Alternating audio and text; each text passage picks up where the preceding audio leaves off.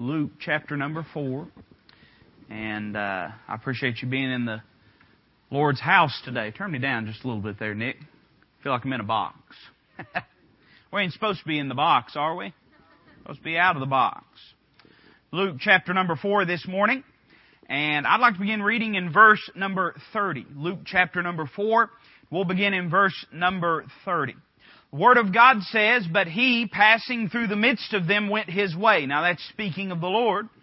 It says, And came down to Capernaum, a city of Galilee, and taught them on the Sabbath days. And they were astonished at his doctrine, for his word was with power.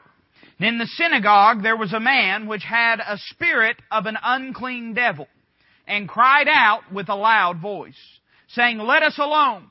What have we to do with thee, thou Jesus of Nazareth? Art thou come to destroy us? I know thee who thou art, the Holy One of God. Jesus rebuked him, saying, Hold thy peace, and come out of him. And when the devil had thrown him in the midst, he came out of him and hurt him not. And they were all amazed and spake among themselves, saying, What a word is this? For with authority and power he commandeth the unclean spirits, and they come out. And the fame of him went out into every place of the country round about. Let's look at verse 33, and I want you to let this soak in, just the truth of this verse. The Bible says, And in the synagogue there was a man which had a spirit of an unclean devil, and cried out with a loud voice. Let's pray together. Lord, thank you for the time that you've given us this morning. I pray that your Son, Jesus Christ, would be exalted and magnified in the service this morning. Help us to see Him and Him alone. I pray, Father, you'd hide me behind the shadow of your cross. Father, that I'd not say anything you wouldn't have me to say, but that I'd not cower away from saying all that would bring glory to your Son. Lord, you know the hearts of those that are here. We do not. But Father, you know the hearts of those that are here, and you knew who would be here. I pray that you'd speak to each heart according to your will. Lord, if there's any amongst us that are without Christ, helpless and hopeless, alienated from the family and love of God, I pray that this morning, Lord, you'd show them their need of Calvary. That through your precious cross they'd come to know your Son. Lord, we love you this morning. We thank you for loving us. And we ask all this in Christ's name. Amen. Luke chapter number four is a chapter in the Word of God that is filled with spiritual warfare. If you read the very beginning of Luke chapter number four, in fact, you'll find the temptation of the Lord Jesus Christ. On three separate occasions, as he was in the wilderness, the devil came and tempted the Son of God. Now let me say, that ought to teach us something about the devil, don't you think so? Uh, I, I, think sometimes we think of uh, devils as these brute and ignorant beings and creatures, but do you know that the devil, meaning Satan, he was more subtle than any beast of the field. It's what the book of Genesis chapter 3 says, that the serpent was more subtle than any beast of the field. Uh, I promise you that devils know more doctrine than the average seminary student. And when he came to the Lord, he knew what he was getting into, but still he tried. Ought not that to warn us about our spiritual life, that the devil surely will come knocking in our lives to try to tempt us and to try to get us to do wrong. I mean, hey, if he'd tempt the Son of God, you better believe he'll tempt you and I. And then the Bible says that he departed from him for a season. Now that ought to tell us something too. He's persistent. If he came back again to tempt the Son of God, then you better believe you may get victory today, you may get victory tomorrow, but mark her down. Don't let your guard down because there'll come a time when you'll be in a spiritual battle again. And so at the beginning of chapter 4, you have the temptation of Christ. In the middle of chapter 4, you have the narrative that we've read this morning. And then shortly after this, you find that those that were possessed of devils, and by the way, that's the Bible word. Uh, sometimes in society we call them demons. I don't fuss or fight with folks over that, but a lot of times you'll hear me call them devils. I'm aware that there is the devil. I'm aware of that, but the Bible calls all unclean spirits devils. So sometimes you'll hear me use that terminology. I'm not necessarily speaking about the devil, but I'm speaking about a devil. Those that were possessed of unclean devils were following after Christ and crying aloud and uh, trying to get ahead of the, the plan and purpose of God and cause problems in His ministry. So what you have in Luke chapter 4 is a chapter full of spiritual warfare. But it's very interesting to me uh, that in this passage that we've read, as I read it the other day, I was just studying and reading, and verse number 33 jumped out in my face and in my mind in an explicit way. Because I've read this probably a hundred times, maybe five hundred, maybe a thousand times, I don't know. But I've never noticed that in Luke chapter 4, the demoniac that is healed is a man that is in the synagogue. You know, sometimes we have this notion uh, that all church folks are good folks and all bar folks are bad folks, and if a man goes to church, that makes a man a good person. Uh, that's a misnomer. Uh, that's what I call funny paper theology. Uh, this idea that what makes a man good is the fact that he goes to church. Can I say to you that there's lots of folks that go to church day in and day out, but they're as lost as a ball in high weeds. They don't know the Lord Jesus Christ. Church cannot make you something other than what you are. If you're a lost person, church can't make you anything more. If you're a saved person, church can't make you anything less or anything more. Who and what we are in light of God and eternity is determined by our, by our relationship with the Lord Jesus Christ. You say, oh preacher, are you against church? Well, no, I wouldn't be here if I was against church. Amen. Uh, I'd be up at the lake or something if I was against church. I'd be fishing. I'm not against church. I believe in church. I believe church is needful in the life of every believer. Uh, but by the same token, having your name on a church roll does not affect eternity one iota. The question is, where do you stand with a holy God, and where do you stand with His Son, Jesus Christ? Synagogues were sort of like a church in this day. In fact, uh, you don't really have a provision for synagogues in the Old Testament. Synagogues were something that sort of uh, uh, developed in the time between the Old and the New Testament, and uh, they were centers of teaching and centers of worship and places uh, for those that could not be in Jerusalem on every Sabbath day or at every feast day, a place that they could go and get instruction. So it was sort of like the local church. Now I'm, I'm using that language loosely. If you're a Bible student, you probably are going to say, "Oh, but preacher, what about?" Well, you just take your whatabouts and keep them to yourself. I understand that a synagogue and a church are a little bit different. But in Christ's day, this was the place where the Word of God was taught. This was the place where those that claimed to know God would meet, speak of the things of God, speak of the Lord, and learn about Him. And so let me preach to you for a few moments this morning on this thought. In Luke chapter 4, we see a devil in the church. I want you to notice a few things with me. Now this, this simple fact is astounding to me. Of all the places for the Lord to heal somebody, of all the places to find a demon possessed man, who would have ever thought it would have been the synagogue? But let me say this today. I think part of the problem with many of our churches is they're chock uh, slap full of lost folks. People that do not know the Lord. Now I'm not here, listen to me, if you know that you're saved this morning, I'm not here to try to convince you otherwise. But there could be one in this midst that thinks that because they're within these church walls, or because they own a Bible, or because they were baptized, or because they think they're a pretty good person, that they think that squares them with God. If that's you this morning, then listen to me, friend, you're the one that I'm speaking to. Because you have need of more than just your name on a church roll. You have need of more than just a Bible in your hand. You have need of more uh, than just a baptism certificate. You, my friend, the, Christ said to you, ye must must be born again. And that and that alone can make the difference. It's not to say that the things that come after salvation are not important, but if you're never saved, then the things that come after salvation are of no consequence to you. I know lots of folks that want to sit and argue and fuss about all sorts of church politics and specifics and everything. They're like the woman at the well. You remember the woman by Jacob's well, don't you, in John chapter number four?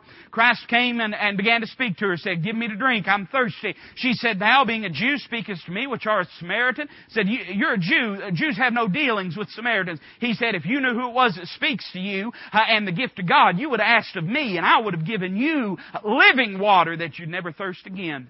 And uh, she didn't understand it at first. She said, Well, give me this water so I don't have to come here to draw water from the well again. He said, No, no, no, you're misunderstanding me. I'm not talking about physical water, I'm talking about spiritual water. And then she wanted to get in a debate.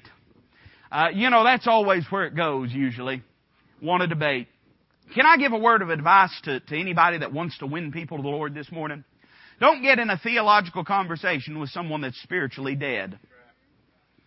Listen, you can argue about the mode and form and manner of baptism all you want. That's not what they need.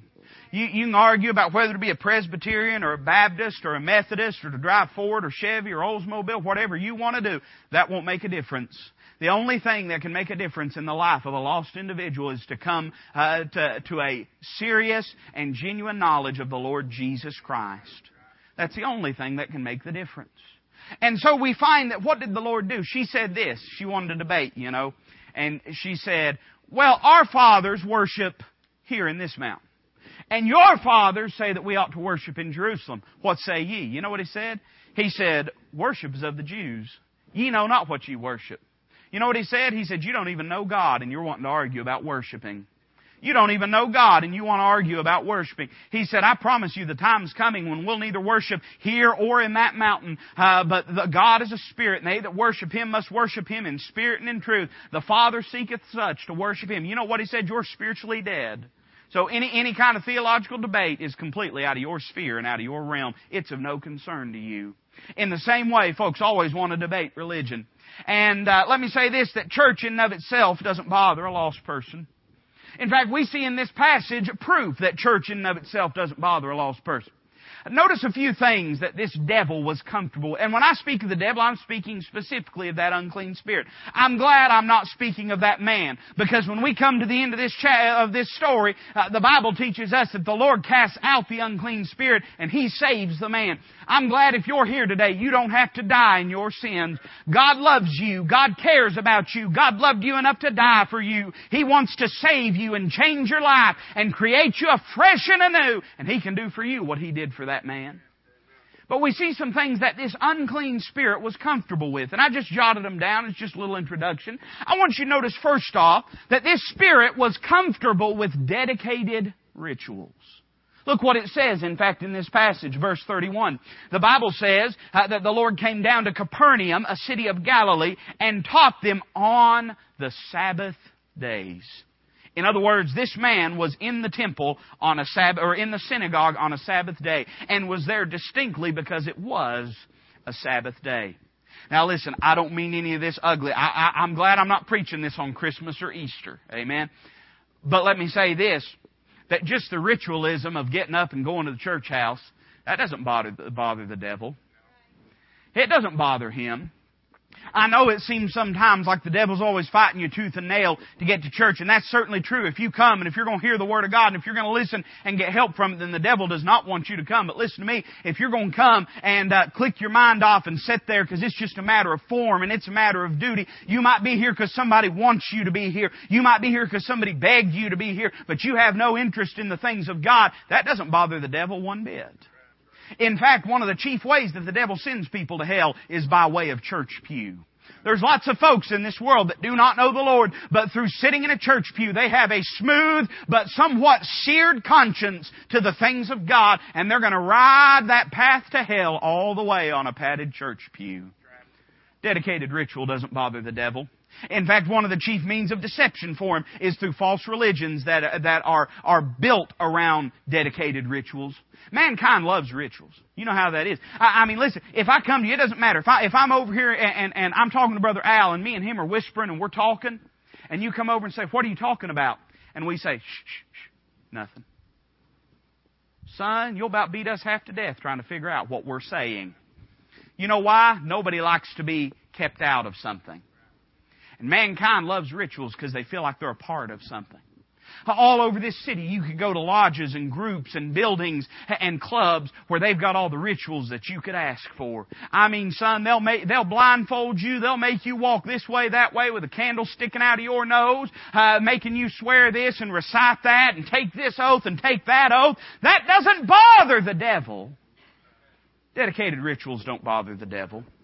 But then I want you to notice, now listen carefully, Doctrinal revelation didn't bother the devil. Now, we see that there's a difference. I'm going to mention it here in a moment between the way Christ taught and the way those in the synagogue taught. But can I give you a picture of what the synagogue was like? Uh, we sort of think of it like our current church building. Now, I, I, and you'll be glad to hear this, but I'm the only preacher today. Amen. You'll be glad to hear that. But typically in the synagogue, the reason that the Bible would say Christ would go and teach, or sometimes later on Paul would go into the synagogues and teach, is because it would be uh, basically a big open area where various teachers would go, and they would find them a group of people and begin to teach and expound. And you could go from this teacher to that teacher to this teacher to that teacher. The synagogue was a place that was teeming with teaching. And that didn't bother that man whatsoever. Did you know that just sheer doctrinal facts don't bother the devil? In fact, the book of James says this, Thou believest there is one God, thou doest well. The devils also believe and tremble. The devil will quote more scripture to you, my friend, than you could memorize in a hundred lifetimes. And just doctrinal fact don't, don't bother the devil. He doesn't mind if you get religiously educated, is what I'm saying. So uh, listen, some uh, a lot of people that are on their way to hell, they know more Bible than than you could shake a stick at. I have people every once in a while come to me. They'll talk to me about prison ministry and uh, uh, wanting to go in and start a Bible study in prison. And, and sometimes they'll ask me, "Oh, preacher, what do you think about that?" And I always tell them this: If you're going to go, you better be sure you're ready. Because when you go into a prison, you're literally dealing with a group of men that have unlimited free time and they will take every correspondence course, every internet class, every uh, book, every Bible. Uh, they know more Bible than you could ever imagine in your lifetime. Their doctrine is so hodgepodge, Heinz 57 from this way and that way that they really don't know what they believe, but they do know what you believe, and they'll take and turn you around and tie you in a knot and have you looking like a pretzel before you even know you're in the building. Because they know truth. They know doctrine the truth in and of itself, that don't bother the devil. But I want you to notice not only was this devil comfortable with dedicated religions and doctrinal revelation, but you know why he was really comfortable? Because he was comfortable with dead religion. You know what it was that, that, that, that smoked that devil out? You know what it was uh, that set the brush on fire and had him scurrying away? Because the Bible says that when Christ taught, his word was with power, with authority, and with power. The devil loves dead religion because dead religion equals dead individuals. Doesn't bother him. Listen, if he can get you in somewhere where the preacher won't preach, where the choir won't sing, where you get up and get a little lessonette and a little sermonette, where sin is never called by name, where the Spirit of God never has liberty to move and to work, where nobody takes a hard line against anything, listen to me, we live in a day of so many weak-wristed, uh, weak-minded, uh, spineless preachers in churches, and that's what is ruining our society. Nobody wants to stand for anything. Nobody wants to call right right and wrong wrong. The Bible says, woe unto them that call evil good and good evil. See, that's when it starts bothering folks. I've seen them, and I don't say this by way of, of, of puffing myself up or by way of ego, but I've seen them get up and leave because they couldn't handle it. I've seen them get up and leave because they just couldn't handle it anymore. The Spirit of God was working and wooing and moving and stirring, and all of a sudden, friend, they had walked into something real. And they wasn't expecting that when they came into church. They was expecting to come in and see the pretty flowers on the wall and shake a few hands, hear a few boring songs, uh, listen to a sermon that didn't stir them, that didn't move them, and then the Word of God begins to move and to work and to plow in their soul. They weren't expecting that. That's how it was that day for this man. He came into the synagogue to sit and listen to a sermon, and instead he ran face to face with the Son of God. Something stirred and moved inside him. So let's notice a few things about him. I want you to notice first off the doctrine of Satan. Now the Bible talks about doctrines of devils, and that's not what I mean this morning. But what I mean is this. As we read in verse number 34, we find a few things that this devil, this spirit that was within him, believed. And I want to say that these are three things that you can know and have an intellectual understanding of and still not know the Lord. Look at verse number 34 with me. The Bible says, this is the spirit of the unclean man speaking, saying, Let us alone. What have we to do with thee, thou Jesus of Nazareth? Let me say first off that this devil knew his person. He knew who he was. In fact, you'll find this to be true. Every time that Christ entered into the presence of a man or a woman with an unclean spirit, immediately those unclean spirits acknowledged who he was. They knew. In fact, uh, and I mentioned this the other day from the pulpit, but you remember in the book of Acts when the seven sons of Sceva, those vagabond Jews, uh, they were going to cast out uh, that demon-possessed man, those devils out of him, and they came to him and they said this, and it sounded real good. I mean, it, it sounded, it had three points and a poem and a good introduction and a good, clo- you know, a, a good, good invitation, and they said, "We adjure thee by Jesus whom Paul preacheth." And that they and man, I can just see them. You know, I can see them going. We adjure thee by Jesus whom Paul preacheth. you know, or waiting. And that devil possessed man looked at them and said, This, Jesus I know, and Paul I know, but who art thou? Let me tell you something. Devils know the name of Jesus. They know who he is. It is not, I want you to listen very carefully to this next statement. I mean, if you're going, if you're going to turn around and say something bad about me, wait a second to do it, because I want you to get this. It's not enough to have an intellectual comprehension of the person of the Lord Jesus Christ. There must be an effectual dependence upon that person. Uh, you know where the, what the majority of false professions come from? People that, that think faith is just a matter of acknowledging historical events and facts. Oh yes, I believe Jesus lived. I believe He died. I even believe that He's the Son of God. Hey, that devil said this here in a moment.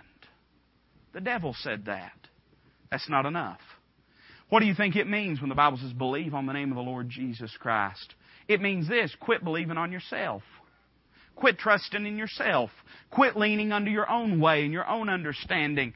See that His way, the, the road of Calvary, the finished work of Christ on the cross is the only means of salvation and depend wholly upon it. He knew His person. Notice the next thing that He says. He says, who thou art. Now, you say, well, uh, duh, he knows who he is. I don't think that's what the devil was saying. I think what he was saying was this, you're Jesus of Nazareth, and I know who that is. In other words, I've heard about the things that you've been doing.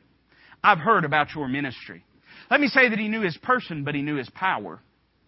He understood. In fact, he goes on to say here in a minute uh, that art thou come to destroy us. You see, he knew that this Jesus fella, he was the Son of God, and he had power and authority. He believed it was real.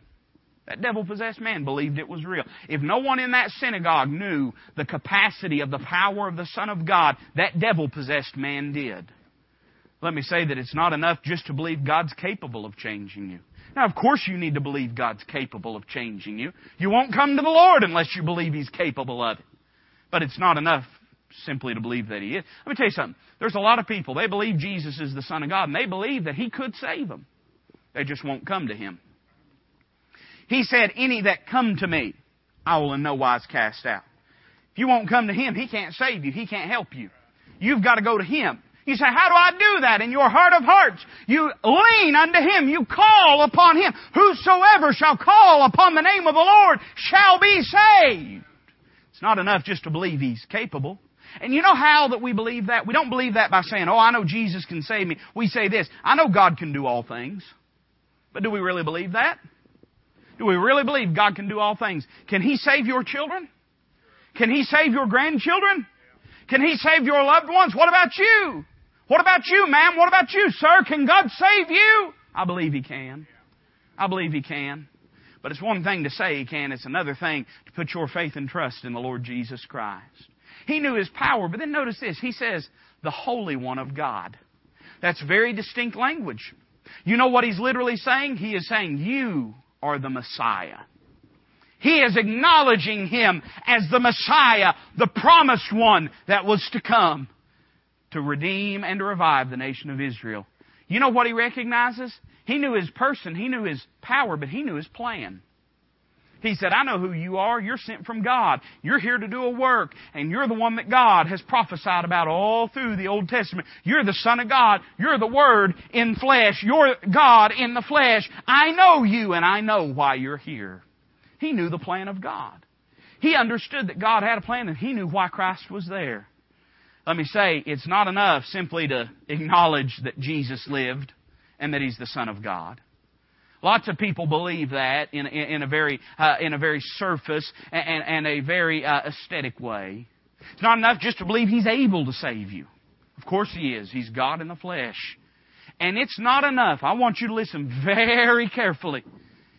It's not enough just to believe that the gospel is the way to be saved to have an intellectual understanding of it, you have to come to Jesus. You have to come to Jesus. You have to lean upon Him to save you from your sins.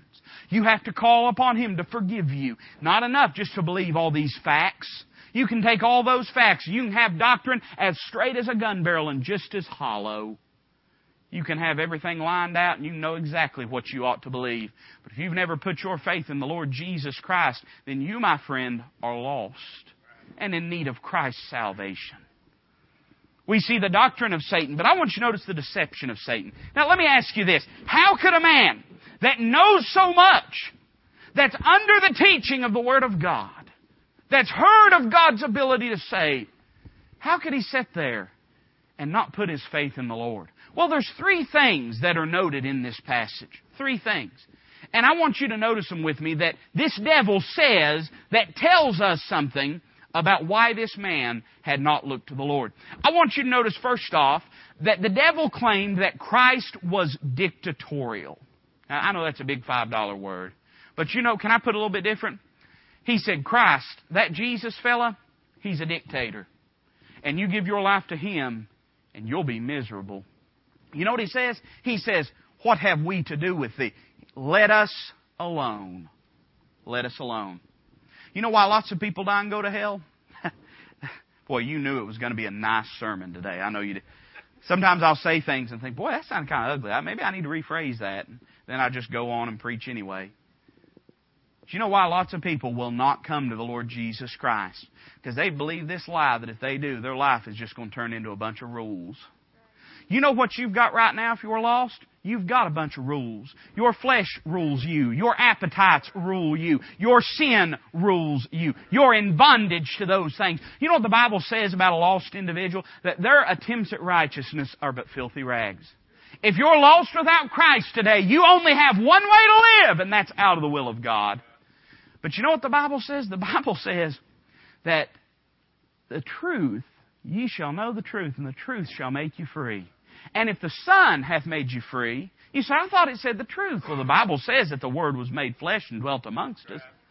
And if the Son hath made you free, you know what the Bible says? You're free indeed.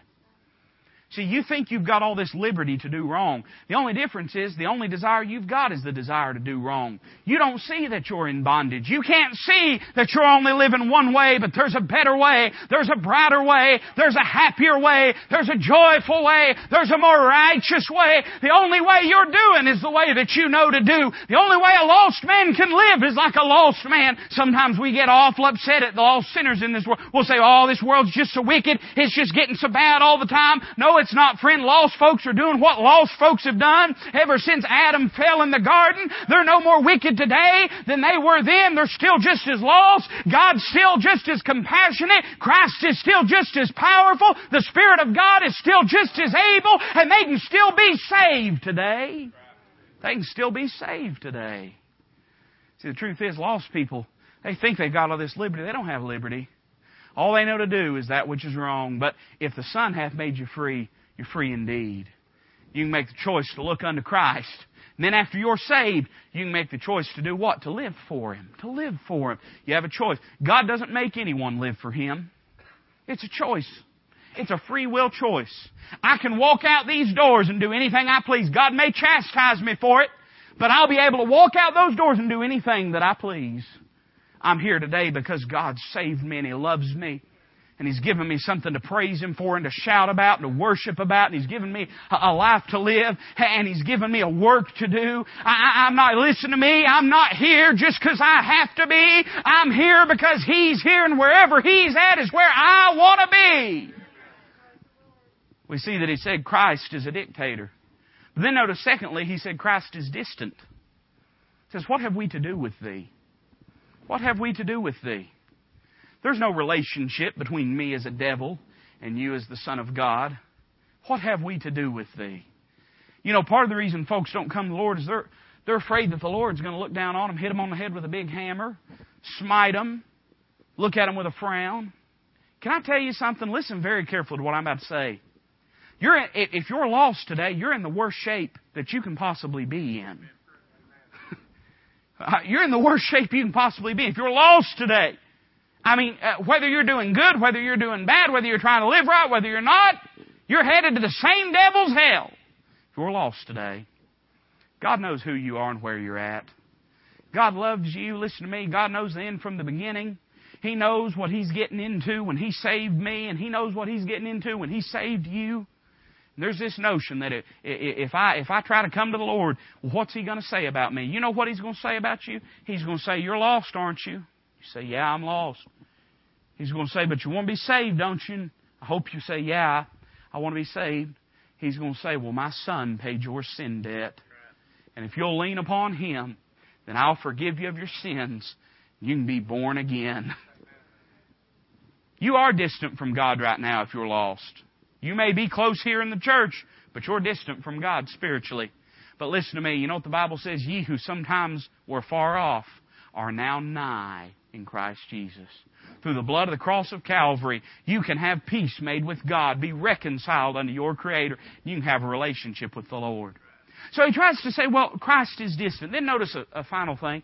Not final, don't get excited. But he tries to claim that Christ is dangerous says, Art thou come to destroy us? He says, You're come to do away with us and to destroy us. In other words, you're going to wreck the work that I'm doing in this man's life. You know what the devil tries to tell a lost man? You get religion, it's going to wreck all the fun you have and the life you live. You get religion, you get saved and you tell those people down the church house that you've been born again and you get right, your spouse is going to leave you. Your kids are going to hate you. Your family's going to turn their back on you. It's going to wreck your life. Let me tell you something. God's not in the wrecking business. He's not in the wrecking business. He's come to bind up. And He's come to soothe. He's come to make anew. He's come to change. He's come to make your life what it needs to be, not what it shouldn't be. He's able this morning. The devil will tell you, you get saved, it's going to ruin your life. You're not even living till you get saved. You may be breathing, but you're not living till you get saved. I think sometimes about those in the condition that God saved them in. And I, I mean, I was in just as rotten condition, but I think about those that were living a life of sin or debauchery. And isn't it so silly? Isn't it so silly the lies that the devil tells you? I mean, he'll come along and say, if you get saved, it's going to wreck your life. Say that to a drunk or to a drug addict or, or, or to a prostitute. If you get saved, it's really going to affect the way you live. Well, listen, friend, it ought to. It ought to pull you out of the miry clay. It ought to pull you out of the pit. It ought to take the bottle out of your hand and the needle out of your arm. It ought to take the wickedness out of your life. It's able to. What I'm saying is this, uh, if you're lost without Christ, your destination is settled at this moment. You're headed to a devil's hell. There ain't nowhere to go but up from here. And He's able to pull you out of the pit. So we see the deception of Satan. But then I want you to notice the deliverance of the Savior. You see, no matter what the devil did, once this man had a desire and a will to come to the Lord, and I believe that's the deciding factor. You see, there were lots of people at this day that were possessed of devils, and lots of them that didn't get help. But those that got help, why? Because somewhere in a moment of lucidness, they made a conscious choice, and they wanted help. And we see in this passage that Christ did three things for this man. I want you to notice first off, he silenced the spirit. You know what he said? Hold your peace. He wasn't speaking to the man, he was speaking to the spirit. Do you remember what it was like? Do you remember what it was like when the Spirit of God came in and pushed all the fog away and clicked the light on and showed you that all that nonsense that you'd been believing and that bill of sale that the devil had sold you, all those things that the world had told you, that was all wrong about Jesus Christ. He wasn't mad at you. He didn't hate you. He didn't want to wreck you. He didn't want to ruin your life. He loves you. He cares about you. He died for you. And He's here to save you this morning. Don't you remember what it was like when God silenced all those other voices? And all of a sudden you heard the still small voice pierce through the darkness of your unbelief. God says, I'm here and I love you. And I care about you. And I want to save you. We see that he silenced the Spirit. But second, we see that he summoned the Spirit. He said, Come out of him. Come out of him. Can I, can I tell you something this morning? You can't change your life. Turn over a new leaf if you want. You'll be turning that leaf back over about this time next year. You can't change your life. You can't do what needs to be done. It's not within you. You don't have the capacity. Even if you had the capacity, you might have the desire sitting in this church house today, but 15 minutes out the door, when the devil meets you on the street corner and says, boy, doesn't sin look good, then the spirit will indeed be willing, but the flesh will be weak. You can't do it. You're not able to do it.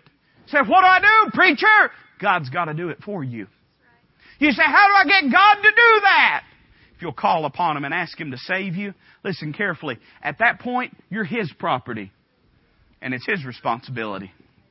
I'm not saying there's no place for resolve. I'm not saying there's no place for determination. I'm not saying that there's no merit to willpower. I'm saying this, that determination, resolve, and willpower apart from the work of the Spirit of God in the life of a believer is going to equal and amount to nothing. You know what he said? Christ said this in John chapter 15, without me ye can do nothing. That's still not changed. Despite all the methods we've got, despite all the technology we've got, despite all the medicine that we've got, that's still not changed. Without Him, you can do nothing. We see that Christ summoned the Spirit. But then I want you to notice this, and I'm done, and I mean that this time. We see that Christ secured the sinner. He secured him when he cast the devil out of him, you know what happened? The Bible says in the book of Mark chapter 1 in this parallel account that the Spirit tore him. Uh, that confused me a little bit, but sure enough, you know what I found? I always find that my understanding is limited, but God's Word is always accurate. And I found out that that word torn in there doesn't necessarily always have the idea of, of, being torn like you'd tear a piece of paper, but it has the idea of convulsing. And so in other words, listen now, it wasn't a pretty picture when this man had this spirit cast out of him. It, it was a little awkward. Uh, it, it, was a little, can, can, I say this? It was a little uncomfortable, maybe. I, have seen sinners get saved like that and they come up and they got that cry face. You've seen it before. Uh, you know, uh, God's been moving and working. Listen to me. It's not about the physical uh, manifestations of uh, of a person's conviction, but I have seen people before. Man, they're physically shaken. I mean, it, it became real to them. God was real and true, and their sin was real and true, and God's love and Christ's salvation was real and true, and it shook them. The Bible says that it tore him, meaning it convulsed him. And then the Bible says that he cast him in the midst and went out him, and the Bible says he did him no hurt. Did him no hurt. Boy, isn't that something? I mean, friend, not two seconds inside of salvation, God's already watching over him, isn't he? God's already watching over. Lots of times in the Bible, spirits did try to hurt people. In fact, you find uh, that that's one of the marks of demon possession. I know you, you're going to think I'm a kook, and I know that we've got pills to take care of every problem that a man has today, right? I understand that, right? But can I tell you this? Devil possession is still a real thing, and no pill can cure it and no counseling can solve it, it's still a real thing. And one of the marks of it is self-mutilation. Self-mutilation. The, the prophets of Baal cut themselves. Self-mutilation is a common symptom. It's not to say everybody that does that is devil possessed, but it is to say this, devil possessed people do that. I'm not trying to say anything more than what I just said. Don't read into it.